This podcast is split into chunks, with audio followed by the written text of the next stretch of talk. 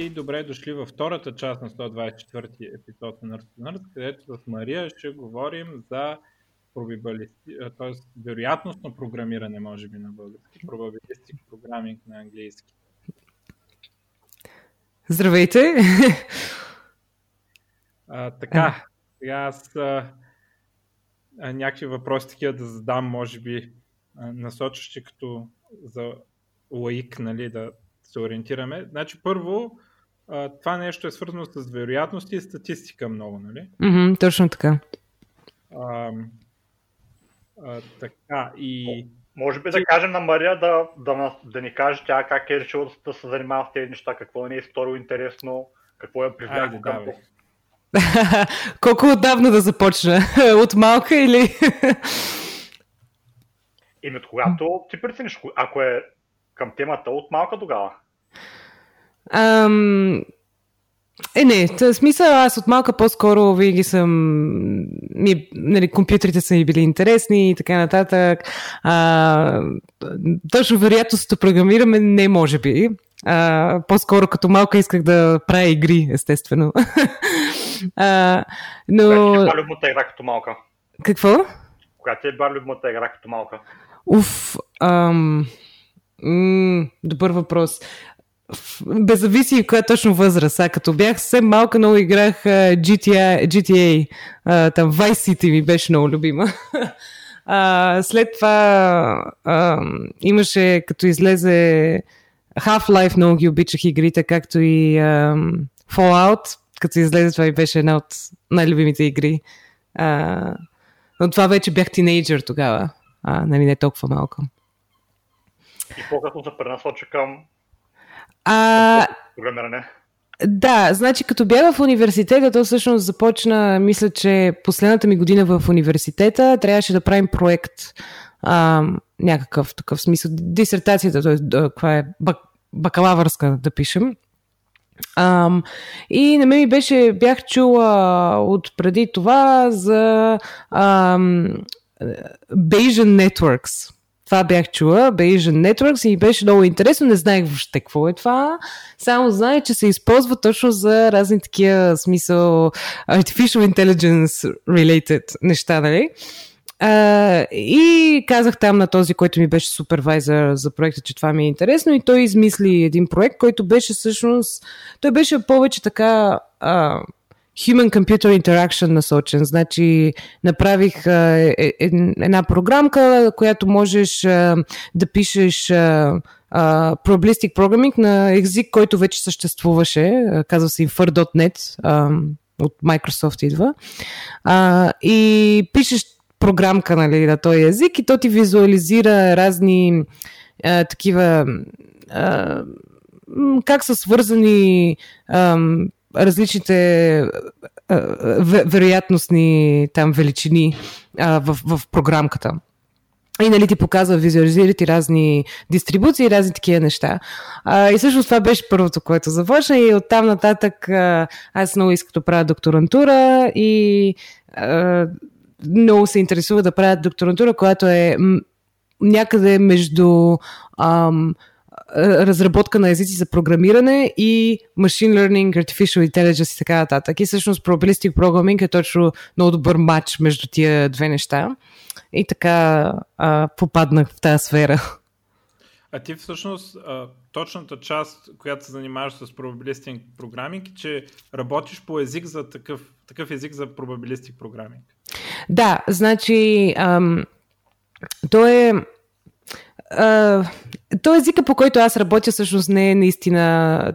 Не, не съм го доли е, релизнала, въпреки че си мисля някакъв момент да го open source но аз не съм го правила за да го използват хора. Той си е ресърч такъв език. В смисъл, за, за PhD-то си го правя, за докторантурата. Um, но нали, има някакъв proof of concept в него, който е, че ти можеш да хванеш а, една такава програма и да я пренапишеш по различни начини, така че да можеш да я компилираш ам, към алгоритъм а, такъв за дето смята статистиката по по-ефикасен начин.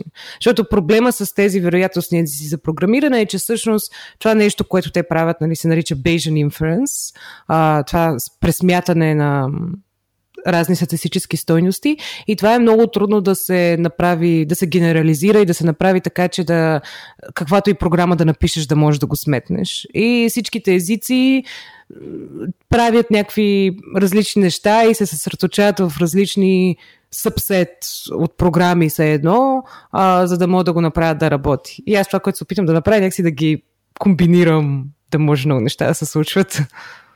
Може да, може да ни кажеш нещо като пример за това, какъв ти проблем, в случая такъв тип алгоритъм за пробабилистик би, би ни помогнал а, или, или съответно такъв тип език, нали, който има такива функции. А, просто тъй като аз като чуя пробабилистик си представям, ако някакъв на по-елементарен задача, като едно време по математика, нали, ако хвърляш да чин три пъти към коша, каква е вероятността да отседиш път в коша. От този тип неща обаче в по-програмен стил би ли дава някакъв малко по-конкретен пример за тип, тип задача?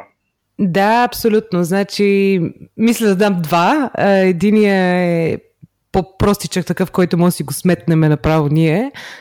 Другия е малко по е, real case, нали. А, значи, първо, един пример, който аз много обичам като introduction а, нали, за probabilistic programming е а, да си представим нали, следната малка програмка, следния малък вероятностен модел, а, където имаме просто две монети. Да кажем, аз имам две монети и хвърлям ги тия две монети гледам нали, дали се е паднал ези или тора. Обаче на вас ви, ви давам само следната информация. На вас двамата ви казвам, че съм ги хвърлила тия две монети и не са и двете ези. И сега това променя всъщност какво може, променя ви на вас а, а, вярването за как, каква, каква може да е стоеността на всяка една от монетите. Нали? Защото знаете, че не може и двете да са ези. Да. Тоест, тоест, ако едната е ези, със сигурност другата е тура и така нататък. И това а, пресмятане... Какво? Или двете са тура, точно така. Значи, всъщност може да си го сметнеш, сметнете, нали, а, като а, отначало, като ги хвърляме тия монети, за всяка една монета има 50% шанс да е ези или тура. А, обаче, като ги хвърлиме и двете, имаме четири възможности. Тура, тура, ези, тура, тура, ези и ези, ези. И аз ви казвам, че една от тия възможности не, не може да е. Ези, ези не може да е възможност. И остават само три. И от тия три, а, в два, два от три случая, всяка една от монетите е Тора и само в един от три случая е Ези. Тоест, вероятността тази монета, за всяка една от двете монети да е Ези, намаля, се, се е намалила от 50% на 33% това е. Реално това е поезия вероятност. Вероятност, която зависи от нещо. Точно така. Значи, това, това може да се изведе тая вероятност с base което обръща обръща някакси наопаки а, вероятностите и, и може да се пресметне това нещо. А, налище, нали? Също така. Но това е много лесен пример, който естествено нали, не си говориме за, за такива неща в, в истинския свят. Това е просто пример за как, какво точно се случва ам, от страна на математика. Ам, но ние в, в нали, когато искаме в практически да ги прилагаме тия неща. Всъщност си говорим за много по-сложни модели, където има много такива величини.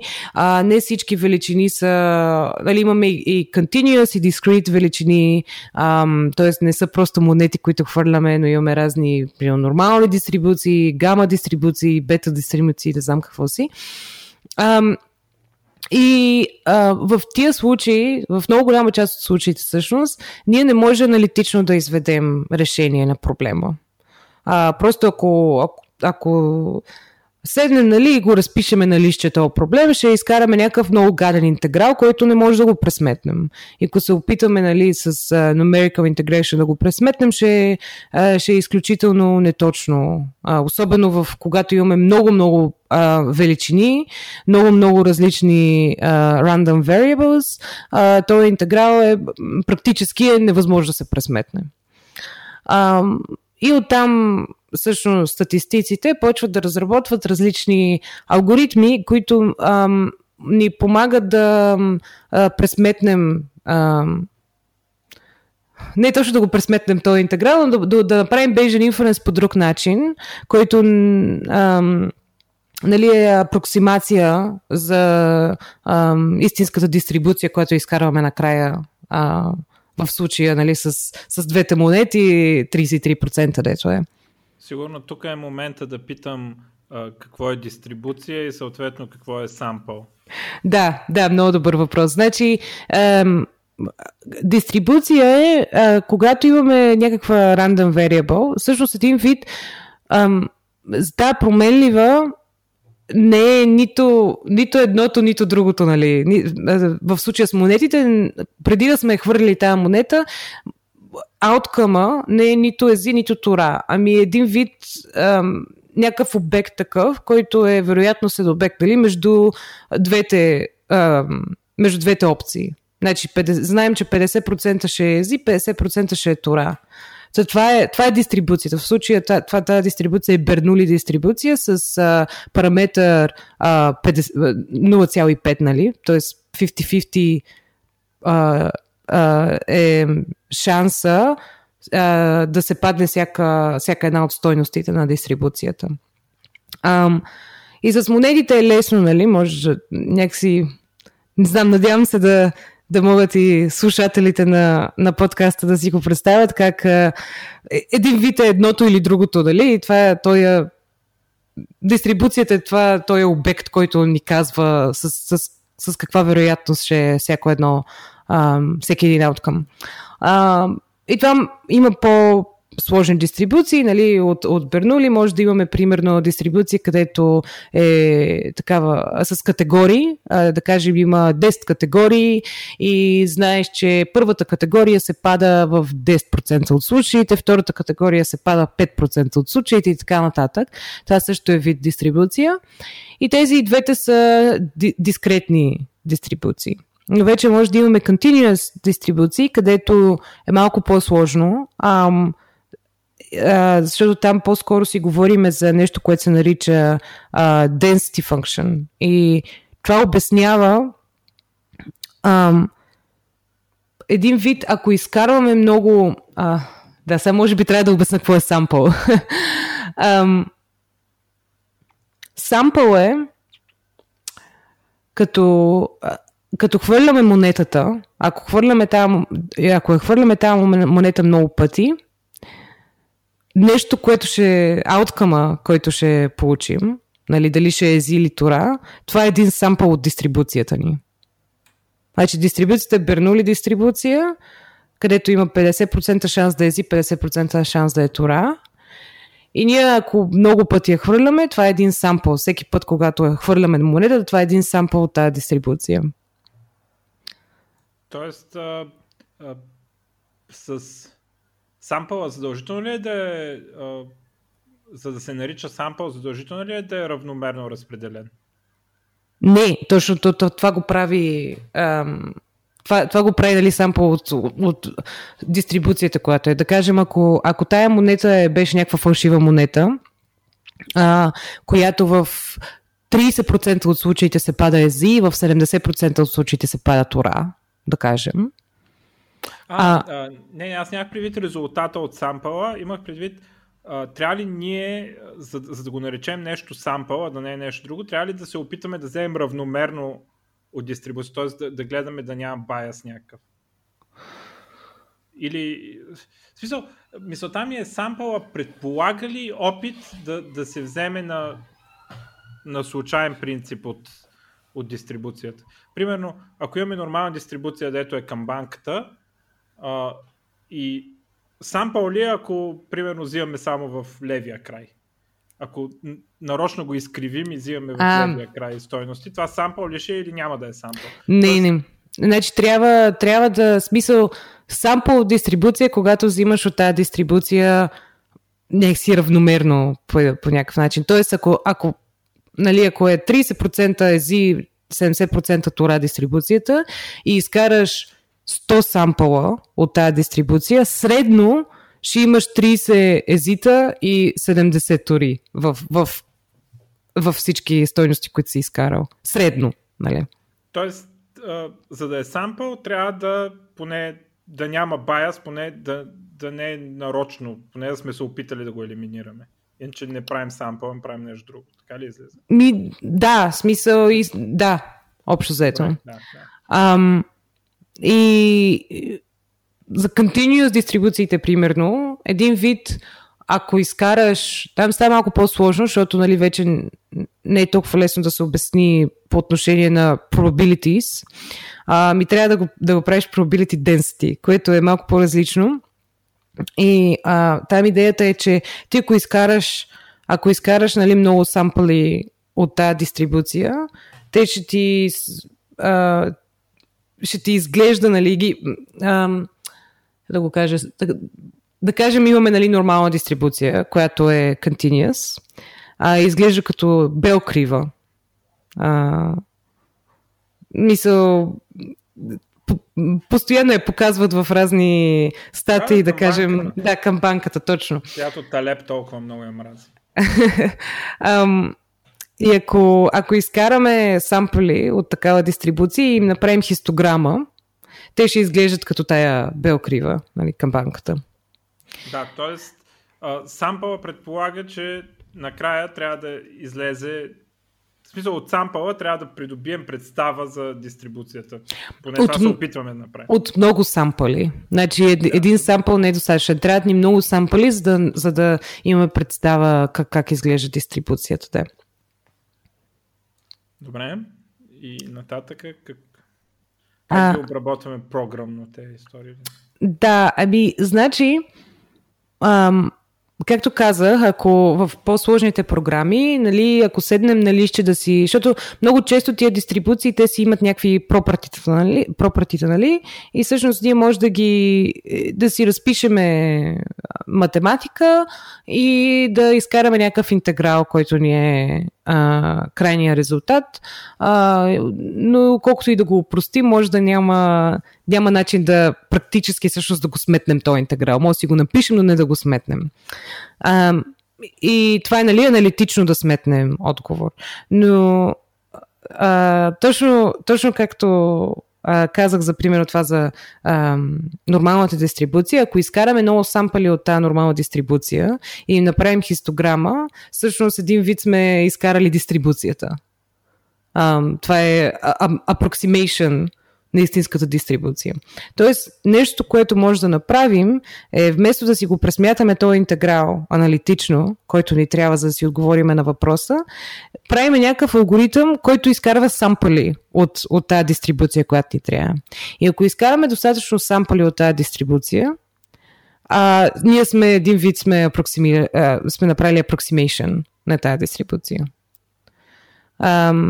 И това е, нали, много, много често се използва такъв тип алгоритми, за да, за да си приближим, да правим някакво приближение а, на това, което се случва. А, не знам това дали имаше някакъв смисъл в него. Вместо аналитично да изчисляваме някакви вероятности, те пробалистичното програмиране е просто с опити, с сампали опити, изкарва някакви резултати. Така ли да го разбирам? Да, нещо такова. А, значи, примерно, да се върнем на двете монети, примера с двете монети, ти можеш да си го изкараш този резултат, ако просто направиш симулации, направиш а, хиляда симулации на тази система. Тоест хиляда пъти ги фърляш двете монети и записваш какво ти се е паднало. А, обаче след това махаш от това, което си направил, махаш всички а, пъти, в които си изкарал два пъти ези. Защото нали, това, това, това е информацията, която ам, аз ви давам, че не са две тези. Тоест, ти правиш симулацията, но реджектваш всички пъти, в които си изкарал два пъти ези. И тогава ти остават само пътите, в които си изкарал нали, не два пъти ези и броиш, може да си преброиш, че в приблизително 33% от случаите първата монета, примерно, ще е Зи. И в останалите ще е Тора. А, да. И реално аз предполагам това с Зито и Тората, всичките ни слушатели могат да напишат код за това, обаче а, това е най-най-елементарната дистрибуция на практика. Да, и също така алгоритъма, който, всъщност този алгоритъм, който току-що обясних, дето симулираш много пъти от, от, а, от модела и след това реджектваш всички пъти, в които, които не ти мачват. Окей, okay, значи, моделът ти е са това там, дето хвърляш двете монети, а и evidence или observed value наричаме а, информацията, която аз дадох, че не са две тези. Значи това нещо го наричаме евиденс. Това, което искаме да направим е да изкараме вероят, вероятностите, нали, да, да, да си апдейтнем believe за а, дистрибуцията на а, разни random variables в програмата, в случая двете монети, при даден evidence, т.е. При, при дадена тая информация. Значи, ако ние симулираме много пъти от модела, и реджекнем всички а, случаи, всички нали, симулирани outcomes, където, които не мачват евиденса, в този алгоритъм се нарича rejection sampling. Нали, това всъщност е истински алгоритъм, който се ползва, въпреки че не е много е, ефективен, но е истински алгоритъм за пресмятане на това нещо. Добре. И а, не знам дали правилно разбирам, че а, те алгоритми в езиците за пробелистично програмиране са сам ги избира езика ли? Как? В повечето случаи не и точно това е проблема. А, значи има много... Значи в, в този момент може би е хубав момент да спомена няколко такива вероятностни езици за програмиране, които вече съществуват. Ам, може би първия беше този Infer.net, който споменах преди, Microsoftския език за програмиране. А, разработва се в Microsoft Research Cambridge. А, и всъщност на него е написан а, така, предполагам, защото много, много си говорихме за игри, може би сте чували за а, matchmaking, така ли се нарича, matchmaking системата, там където ам, Xbox групира с кой би било окей okay да играеш от страна на скил. А, и, и, да, и по този начин групира играчи. А, и това се нарича True Skill, тази система. Не знам дали, да, дали се чу. Да, значи True Skill, всъщност този модел, той е точно вероятностен модел, той е писан на infer.net, този вероятностен език за програмиране. А, и това ме, беше, може би, първата така по-голяма крачка а, от страна на вероятностни езици за програмиране. След това има а, а, Стан, който е а, ез, ез, вероятностен език за програмиране, с който аз доста работя, а, и той е от а, а, университета в Колумбия в Нью Йорк.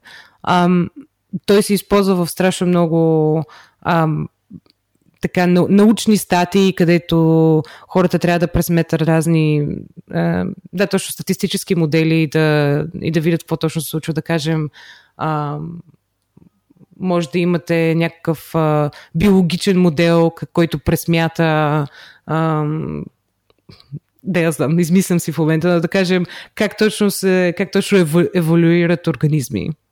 А, и това е нещо, което не знаем, но когато го напишем този модел и сложим някакъв евиденс в него, може да изкараме резултат, който ни дава някаква представа какво точно се случва. И а, има и други, нали, има примерно Pyro, който е от Uber, а, Uber Research, а, а, който също доста се използва в разни пейпери и така нататък. И всеки един от тези езици, аз казах само три, но пак казвам, има десетки. Ам, има различни има различни неща, които е добър и които не е добър. Да кажем, Стан може да работи само с continuous а, дистрибуции или поне само с continuous а, само, само с continuous параметри, което означава, че тези неща, които се опитваш да предскажеш, трябва да са continuous. Uh, Infer.net uh, е изключително неточен в някои моменти, т.е. не може да се използва в risk uh, ситуации. Сега Трускил много ми дреме, ако нали, а, не, не ме мачне с правилния човек а, алгоритъма. А, не знам, това, това е уважение към... Не мога да го приема. Не, е, става много дума... важно, много псовни, много контролери и така. Става дума, че никой няма да умре от това, защото сега говорим си, че тия модели искаме да ги, да ги използваме, примерно в медицина а, или за наука а, и така нататък, или примерно финанси, и такива неща. И това са ситуации, в които е много по-важно да имат точен резултат, на който може да вярваме. Infer.net не би бил добър, а, добър матч за това нещо. Но пък Infer.net е много бърз и затова може да се използва real-time с TrueSkill. Ам, Pyro, а, той пък не е толкова user-friendly, примерно. Е, такива неща. Значи има, има страшно много разлики между тях.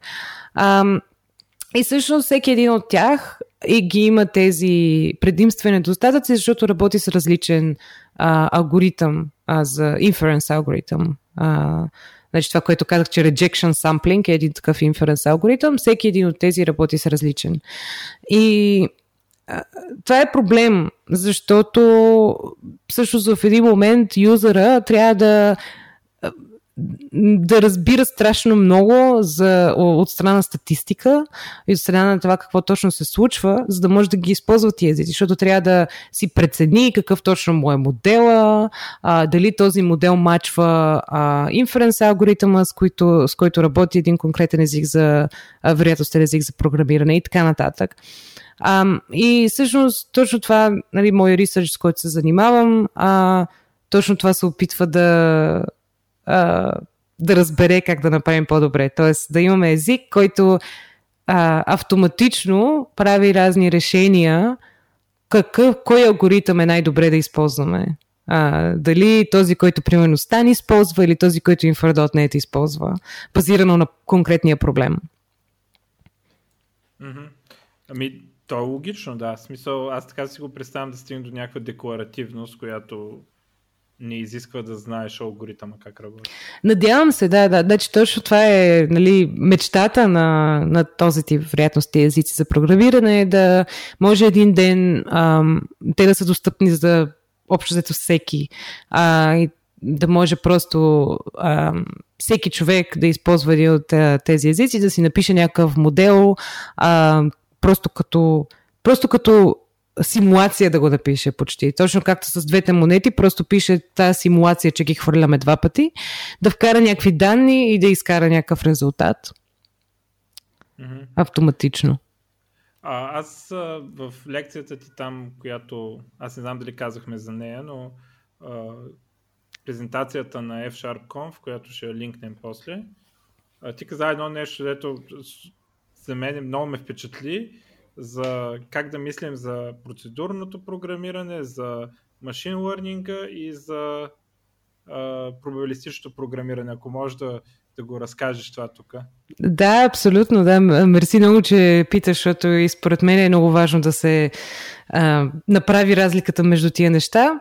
А, защото предполагам, а, много слушатели може би в момента си мислят, да, нали, вкарваме, вкарваме някакви данни, опитваме се да научим нещо, нали, звучи като машин learning, обаче всъщност не е точно така а, и са доста различни двете неща. Значи, в процедурното програмиране, Uh, това, което се случва, нали, да кажем, да кажем, че е изразено просто с една функция за, за по-лесно. Значи тази една функция, ти вкарваш някакъв input, и изкараш някакъв output. И това е целта на функцията. Значи ти си написал функцията, скарал си инпута, искаш output. Това е.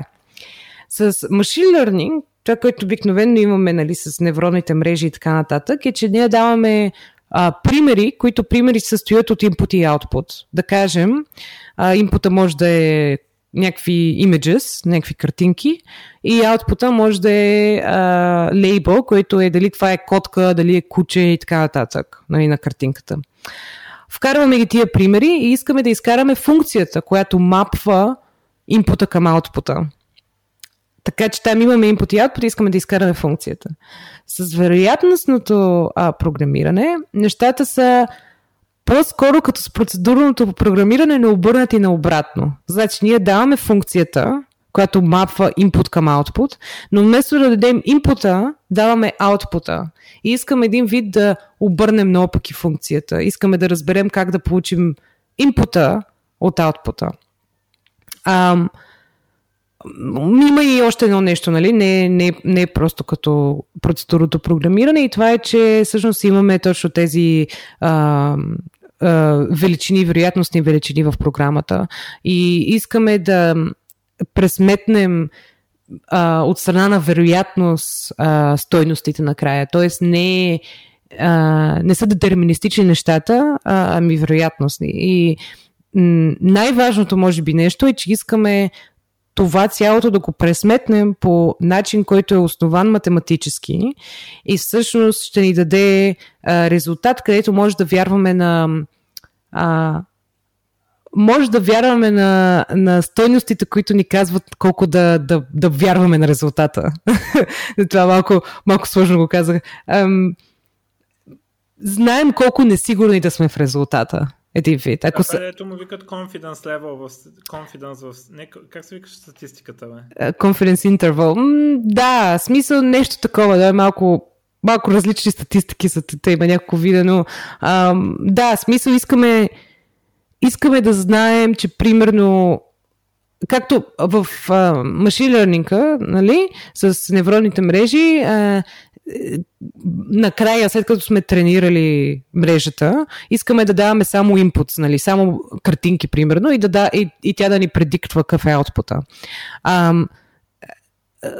но ние не знаем, като вкараме примерно една картинка на котка и невронната ни мрежа каже, че е котка, ние не знаем колко да вярваме на това нещо. Няма някои хора казват, да, ама смисъл ти може така да си ги кодира, че то ти всъщност ти мачва probability, но не е, това не е вярно. Всъщност то уж мачва probability, но, но няма, по никакъв начин не е математическо основано. И една невронна мрежа може да даде резултат, който е абсолютно, абсолютно няма нищо общо с истината, но невронната мрежа е изключително confident а, в този резултат. И може да си представите, че в сфери като медицината, да кажем, а, това може да е да има много, много лоши последствия, защото може, примерно, да погледне снимка на, да я знам, бял дроб, а, който има рак и да каже, не, този човек е 100% здрав. А, и това е нещо, което не искаме. Но в, в случая с вероятностното програмиране, резултата ще ни е примерно а, този човек има а, рак с вероятност 25%. И знаеме, че ние на тези 25% може да им се доверим. Мисля, математически е, обос... математически е обосновано всичко. Аз това е новина за мен, че тези проценти, дето ги дават невроните мрежи, не са математически обосновани. Да, смисъл не са, защото начинът по който работи невронната мрежа е, че се опитва да изкара, ам, да намери ам, да, да намери нещото, което ам, максим, максим, мога кажа, максимизира а, някаква функция. Но тази функция, тя ако, ако си говорим за вероятности, тази функция е, има много повече неща в нея а, от максимума й.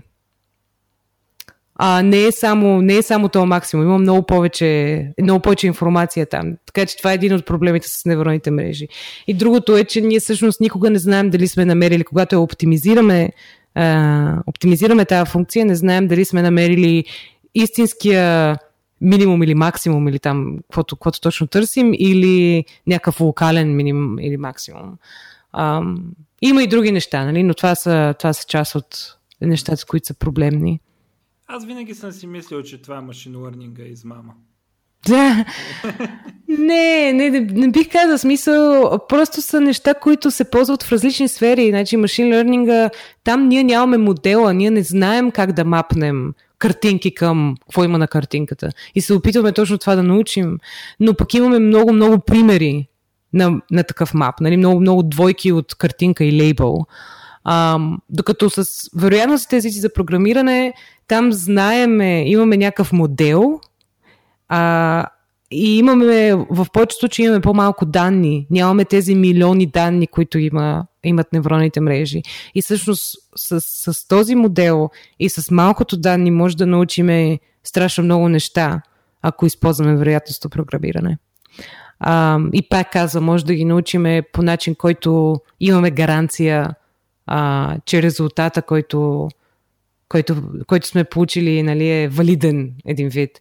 А, така че са просто, просто в различни сфери трябва да се използват. А сега, ако искаме просто да казваме дали нещо е котка или куче, най-вероятно най-вероятно не ни трябва това да е супер точно. Не, не ни пука, че в 1% от случаите ще сбърка невронната мрежа.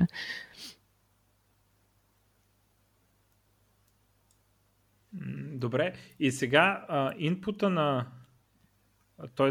инпута или както сега то винаги, ние го казахме това за инпута и аутпута, обаче то реално винаги нещо е инпут. Нали?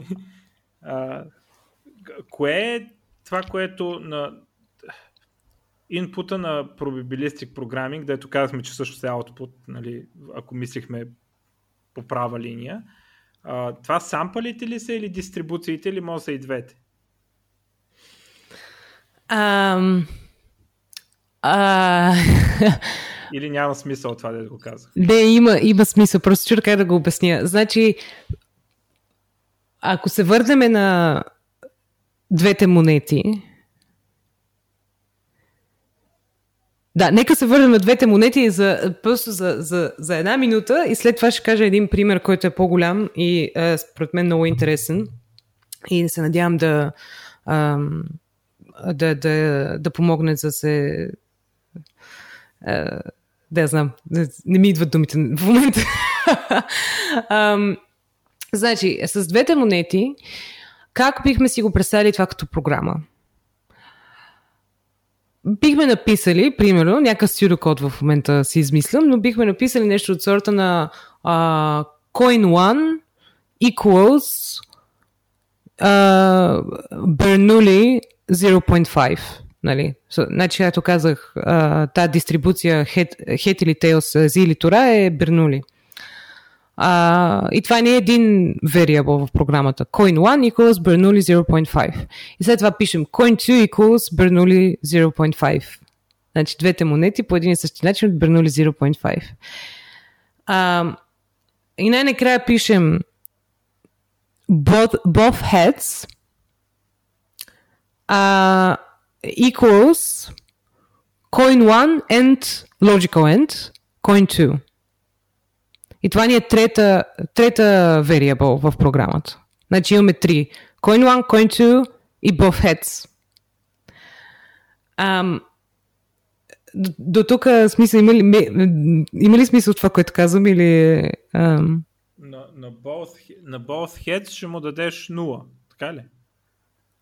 Да, значи, да, но не сме стигнали още до там. Значи това е евиденс. В момента само, само модела правим. Модел е този процес на симулацията, един вид, нали, където ние симулираме системата. А, не, не разбирам heads какво прави там, вместо в evidence. Защо го описваме? Защо го описваме на това място? Ами, описваме си го просто като още един variable, защото може би в... А, добре, добре. Да, да, смисъл, ние може в, в... Ако беше друга програмата, може би щяхме да искаме нещо да правиме с него. Значи в случая просто го описваме като друг variable, който е logical end между coin 1 и coin 2. Ам,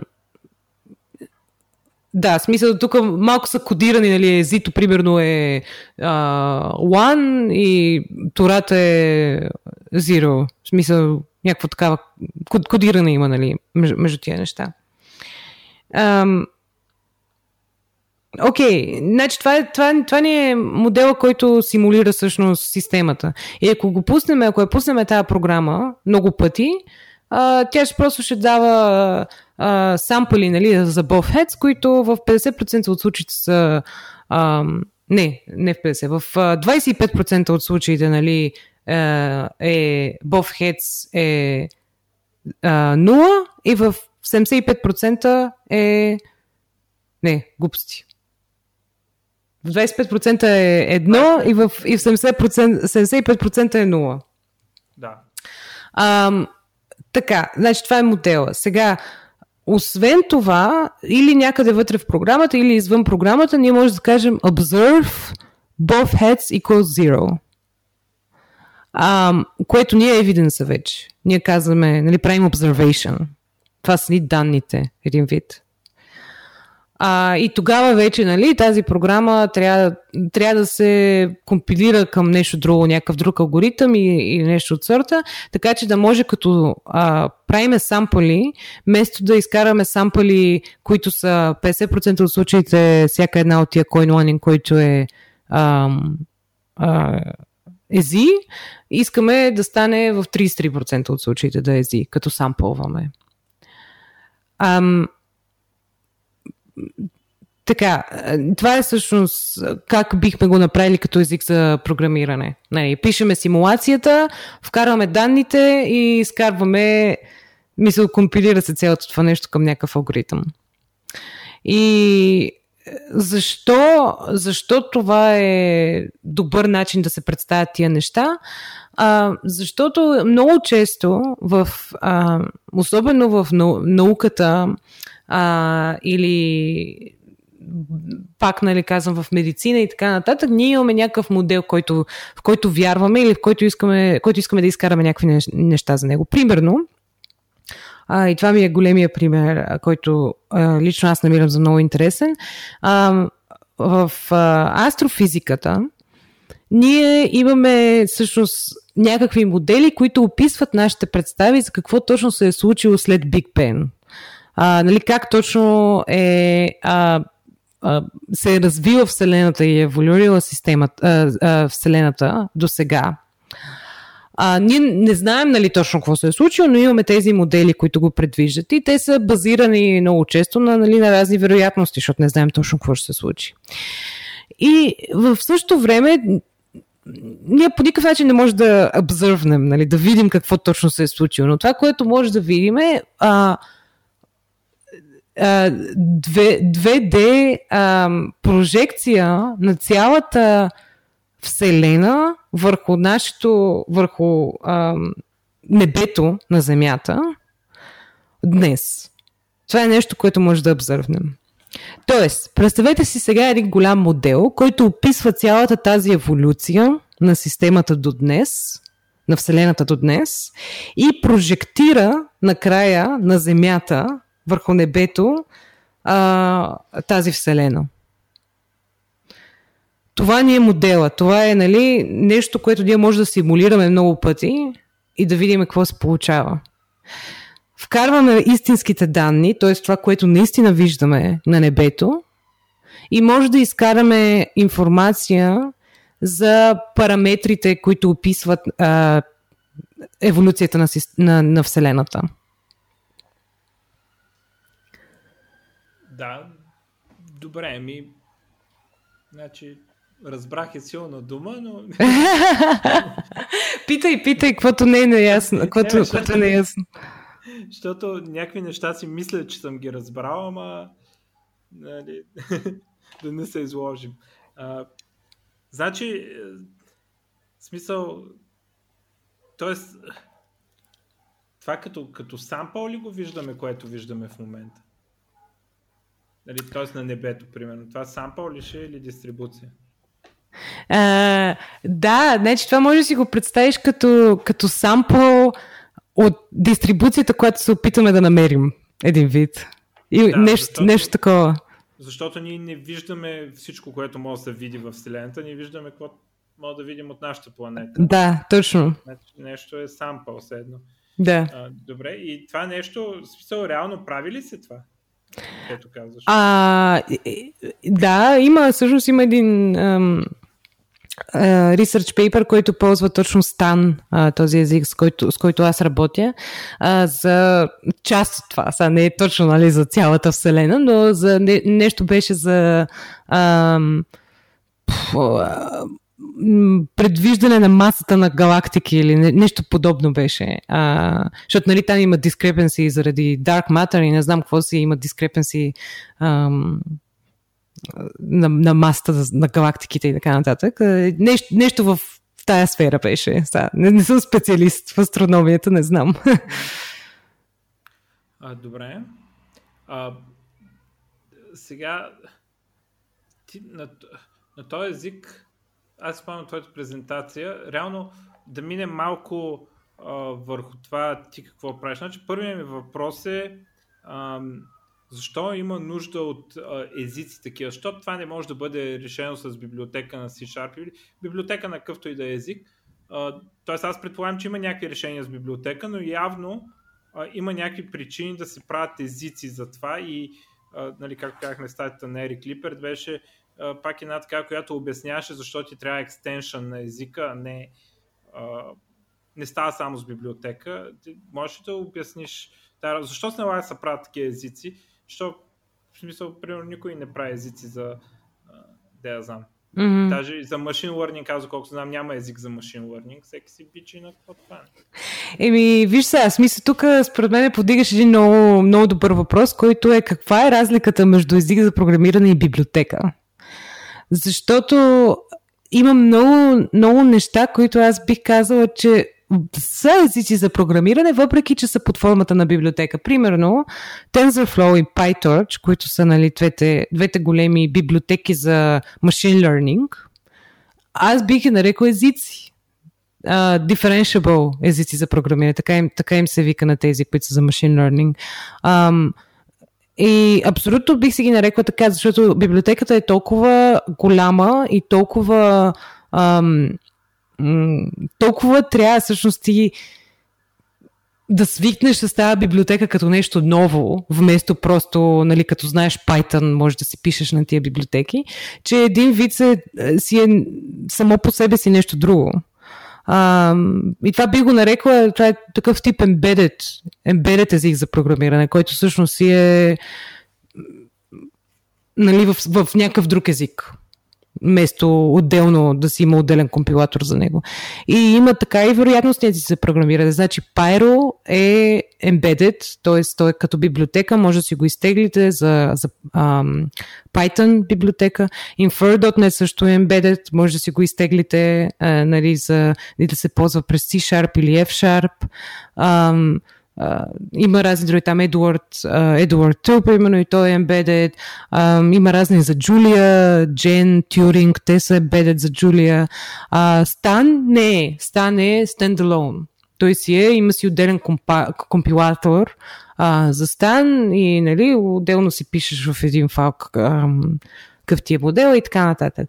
Um, това вече е въпрос на вкус, според мен. Аз като казвам езици за програмиране, тези embedded, които са като библиотека, ги смятам за езици за програмиране. И е въпрос на вкус вече точно какво ще направим и така нататък. Ами, искам и се да знае какви сте неща, само че аз по принцип това машин learning е тема, която избягвам и затова нямам идея тези библиотеки, кои са. А, в смисъл, чувал съм ги, но, но нямам идея как изглежда код на тях. Но помня, че а, от презентация, че на Стан а, кода беше един такъв разделен. Имаше някакви секции, в които се пишеха някакви неща, което а, нали, беше така особено. Аз а, да те питам това защо се налага и доколкото знам работа ти е свързана с това да се елиминира този проблем точно. Да, значи първият ми проект, който беше в докторантурата, точно на, на това се фокусира. Ам, сегашния на нещо друго може да поговорим и за него, но да, значи тия ам, секции са супер странни и причината, поради която са в стан е, че те помагат за оптимизация. Значи, ам, като напишеш нали, в тая секция тая част от кода, в една секция една част от кода, след това компилатора знае, че може тая едната цяла секция да я вкара а, в тая част на алгоритъма, другата в тая част на алгоритъма и така нататък.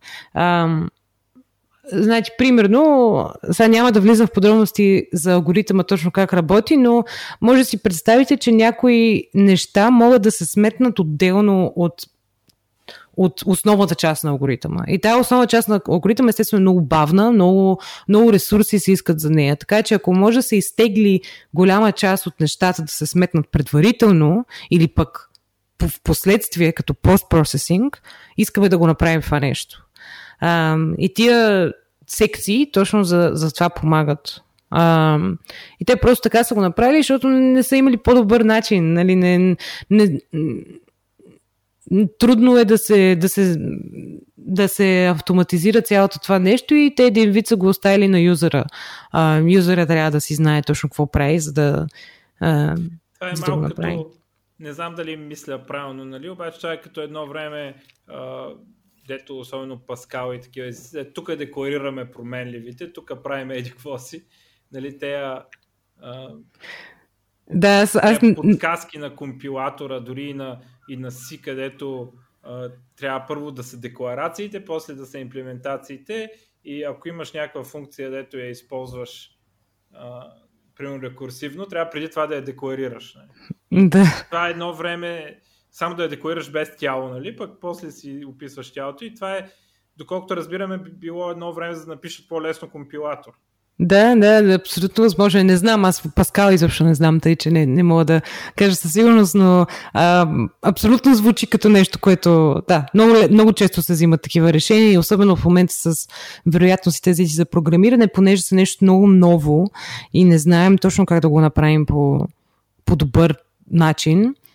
А, просто има, да, има различни такива неща, които се, а, се, се делегейтват на юзера да ги прави.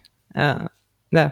И да, това беше всъщност първият ми проект. А, ам, нали, този език, който аз разработих, който се казва SlickStan. Ам, той общо взето взима стан програма, в която няма такива секции и може да си, си ги написал както си искаш и ти изплюва стан програма, нали, нормална си стан програма с секции, като оптимизира така, че да може всъщност най, по най-добрия начин да се, да се е разделил то код на секции. Ам, да. Но има и други, значи, ам, едно, едно друго нещо, което е специфично за стане, аз го споменах, че не може да има дискретни променливи.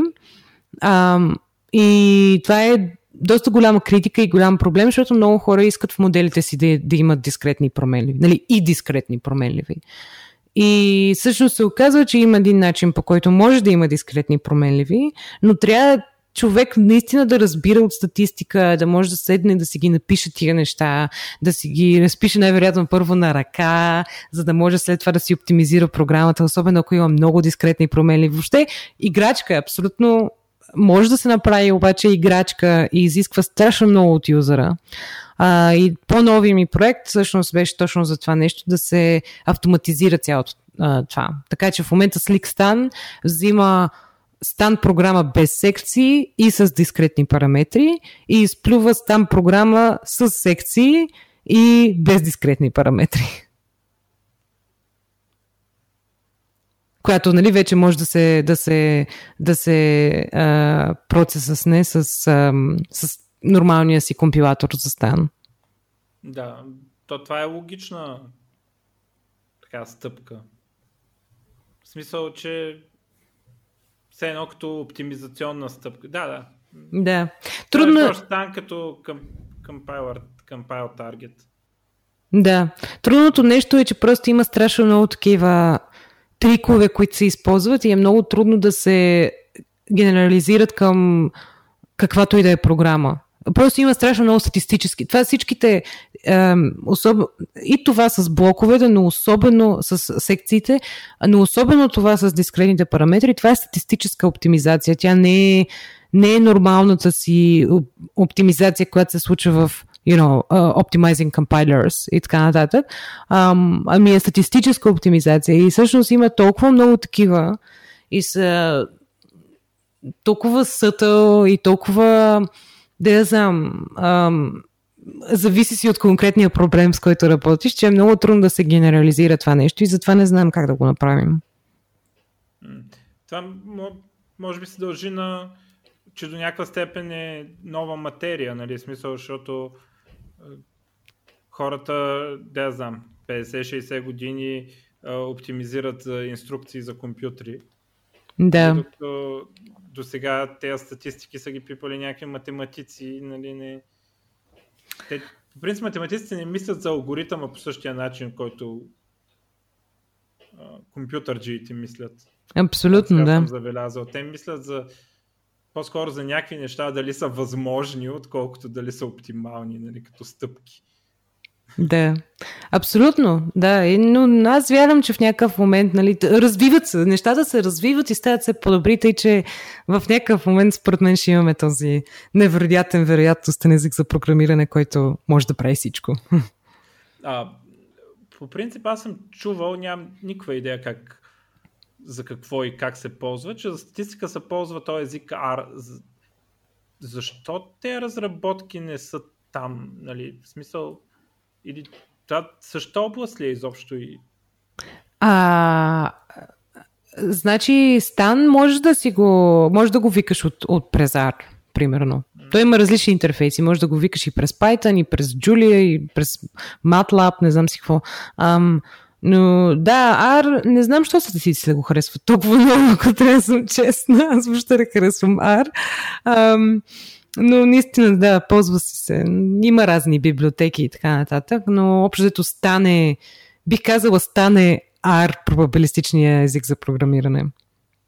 Mm-hmm, добре. А, значи, разбираме, че твой проект е а, по-скоро а, research. А, този стан може да се каже, че е индустриален език, поне до, до нивото, на което R е индустриален език?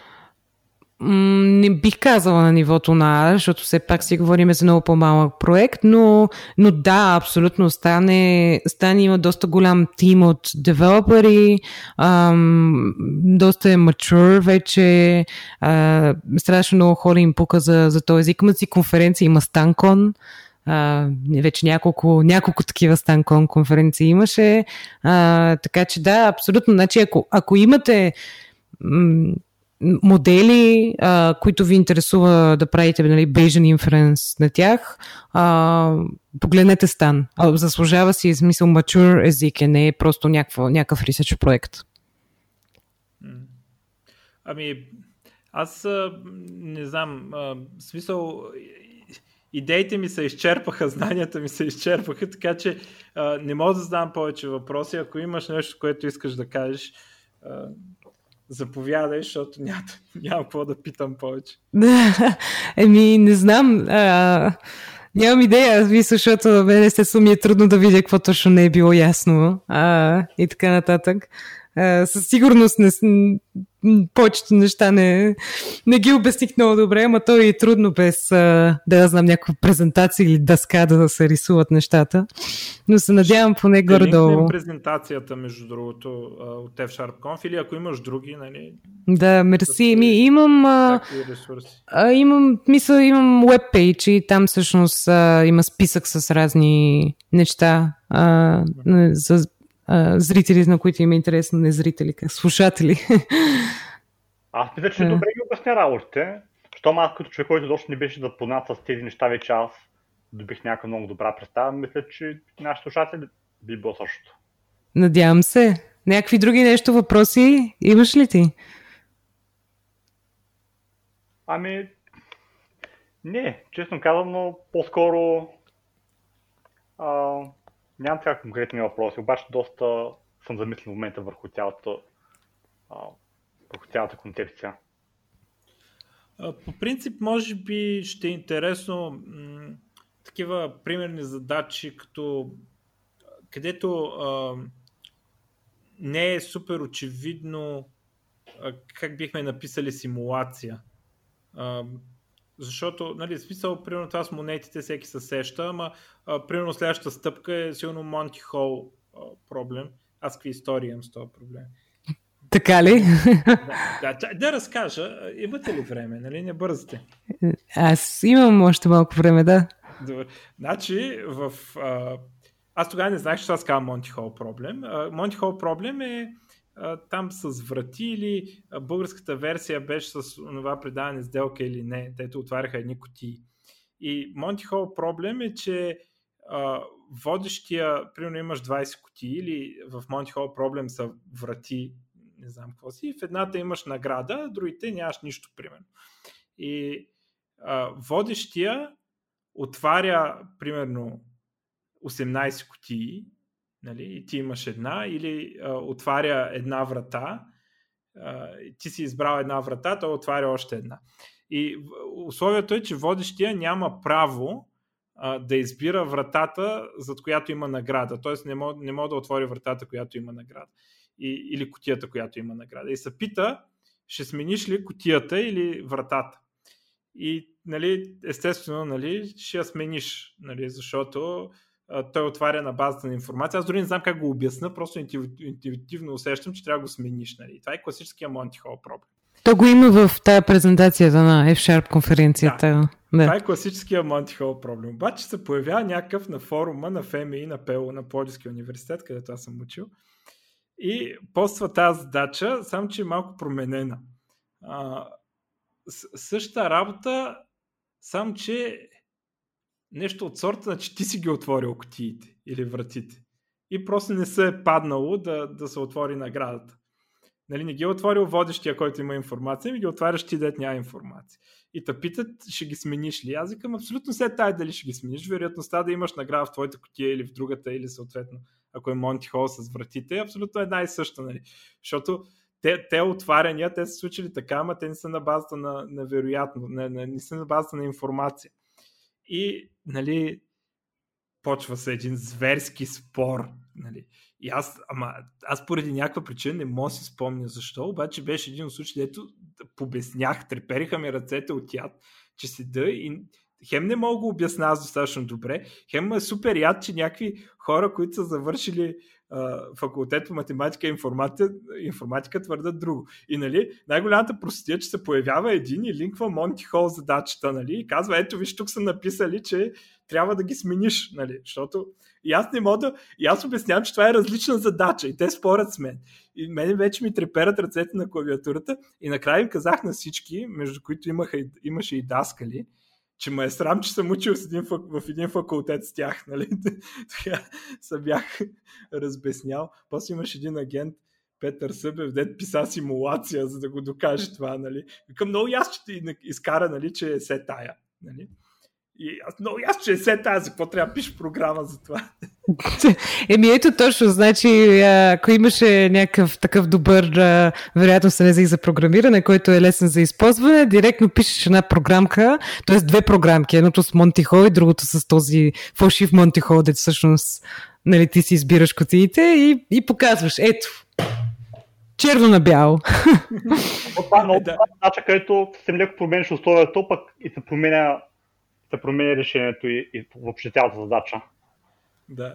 да. То, то е особено подло, защото много хора я знаят тази задача и, и съответно не, не мога промет, че има разлика нали, в двата случая.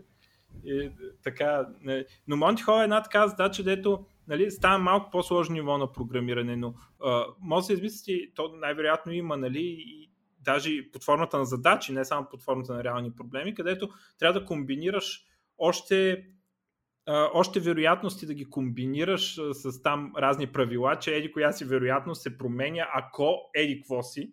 Нали? И, и така, когато се съберат 5-6 вероятности и трябва да ги комбинираш, имаш няколко евиденса, изведнъж става, писането на симулация става доста трудоемка задача, особено да е вярна. Нали, и ще е много по-добре това нещо да се направи декларативно, отколкото да се опитваш да въртиш цикли и да, да ги объркаш, естествено. Ами има всъщност наистина страшно много проблеми в тази сфера могат, могат да се изразят симулации, особено в науките много често.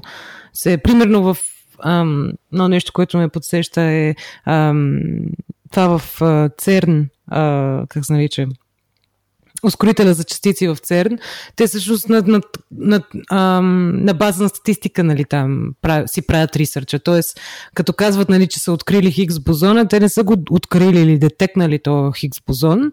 Ами това, което са направили е, че са, имат два различни модела, вероятностни модела. Единия включва Хиггс бозона, другия не включва Хиггс бозона и правят много симулации на истинската система и всъщност проверяват, че резултата, който са получили, където са детекнали някакви други частици, те не са Хиггс бозона, ами някакви други частици, но м- нали, броя на частици, които са детекнали и м- не знам, ам, в смисъл самите частици, които са детекнали, а, повече се връзват с модела, който има Хиггс бозона. Тоест, това е един вид, нали, пак така, симулация, където с симулация се изразят нещата. Но е истина, че има модели, които не могат през, а, чрез симулация да се а, изразят. А, примерно, нещото, което сещам, са, а, се нарича а, Markov Random Fields, а, но има някои езици за програмиране, вероятно езици за програмиране могат да се справят с това. Примерно Стан има начин за а, кодиране на такъв вид неща, както и Infer.net. Mm-hmm. Ми, добре. А, ти мислиш ли, че понеже аз моите ограничени познания по, в областта, които идват от а, твоята лекция и статиите на Ерик Липерт, а, мислиш ли, че а, ще видим в бъдеще промени в по-мейнстрим езиците на, за програмиране, а, в които ще ще се вкарат оператори, които да работят с тези неща. А, или по-скоро а, очакваш а, да, да, са, да, примерно, да има отделен език и да си го викаме от другия език, както е стан. Нали? Um, по-скоро предполагам, че ще е нещо като тези embedded езици за програмиране, нали? т.е. библиотека която можеш да ползваш един вид. Просто сложна библиотека, която нали, си е някакси самостоятелна един вид. Ам, да, по-скоро нещо такова си представям. Не мисля, че на този етап може да очакваме да има в м- нали, основния език за програмиране а, такъв тип оператори или възможности. Но кой знае, може би след да знам, 50 години нещата ще са различни, не знам. То зависи от тези проблеми колко наложителни ще станат, защото е, примерно да. в, в .NET Sync Await, това е нещо, дето в, а, така, в научните езици е известно от много отдавна, обаче чак като влезнахме в тая ера на многото заявки, нали, която е необходимо тая асинхронност, необходимо е за да ти скелва, за да ти струва по-малко пари сървъра, нали, тогава, тогава почнаха да се появяват тези фичери в а, стандартните езици за програмиране, иначе седат в ресърча, докато има нужда от тях масово. Да. Ей, докато ресърч е достатъчно стабилен, за да може нали, да се приложи large scale. Защото в момента вероятностите за програмиране са доста така до, доста нестабилни са нещата и не знаем още точно как да ги правим. Ран, ранна фаза сме. Ми добре. Аз, ако искате да се ориентираме към приключване, аз така много предполагам, ако ако бях млад и имах академични интереси, щях да и аз да се опитвам да се набутам в някаква така област. Мене вероятностите и статистиката са ми малко като а, такъв. А, имаме abusive relationship, нали. А, те, те ме бият, а, имам тройка нали, в университета, обаче се се връщам, се се записвам на някакви курсове в курсера и така нататък и се, се ме влече към тях, колкото и да не ми се отдават. А, и всъщност а, това, което пък много ми харесваше в университета, но нали, аз крайна сметка не, не се насочих в такава нали, по-ресърч област, беше точно да компайлерите и те истории, компилатори, езици за програмиране и така нататък. И това е супер интересна област, която ги комбинира двете. Mm-hmm, абсолютно. Ако, ако и аз сега както си ти да е, нали, ако бях такова положение, нали, да искам да се развивам академично и в същото време, нали, а, така, да, да бях по-млад, щях и аз, тази област ще да ми е много интересна според мен. Mm. Много е смешно с вероятностите, защото според мен а, са много хора са скарани с, с, тази област до момента, който не прочитат някъде или нали, не отидат на лекция, където се, да се обясни това добре. Защото аз си спомням, мразех вероятностите в училище. Не, просто много, много е мразах тази тема, защото толкова тъпо беше обяснено всичко. Всичко беше с разни комбинаторни формули и не знам какво си. Много, мисля, защото броиш нали, колко пъти какво се е паднало и някакви такива неща. Много беше тъпо. Наистина ми харесваше. Докато след това вече, като открих нали, вероятностите си за програмиране, ми става много интересно. Добре, а ти а, да питам аз за по принцип изобщо как попадна на тази конференция за FSHA. В смисъл, предполагам, че насоката на въпроса ми е в това, че нали, доколкото знам OCaml езиците и тук ML езиците по принцип са много добри записани на компилаторите. Mm, от, от абсолютно. Тази връзка ли и парсери, нали, там, в тази връзка ли се там интереси към F-Sharp и изобщо Нали, да, значи... А... F-Sharp? Да, значи Slick стане написан на F-Sharp. А, и също оттам... Аз с F-Sharp от доста отдавна имам а, опит, защото имаше един стаж, също с Microsoft, на който бях, където на F-Sharp правихме някакво нещо, абсолютно не свързано с това, но нали, от, оттам се запознах с F-Sharp. И страшно много ми харесва като език, наистина е много, много, много добър език за програмиране, а, особено точно за такива неща. И някакси беше почти no-brainer, когато започнах, когато започнах докторантурата и нали, решихме, че ще правим нов език, да е на F-Sharp. Ам, и да, мисля, заради това го ползвам. Просто много, много, много лесно се прави точно компилатори, такива нови езици, нали, ходене по а, а, abstract syntax trees и така нататък.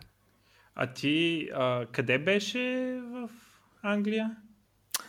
В момента съм в Шотландия, в Единбург.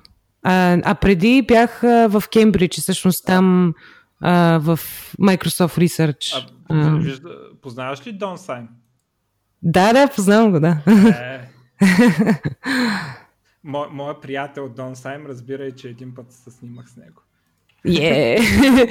да, аз всъщност този проект, за който говорих в, а, а, за бакалавърската ми, който беше, а, после го написахме на пейпер, а, нали, го правихме в една конференция и до не е на този пейпер. В смисъл, ние заедно го правихме. Ей, значи вие сте по-близки приятели, отколкото аз. а,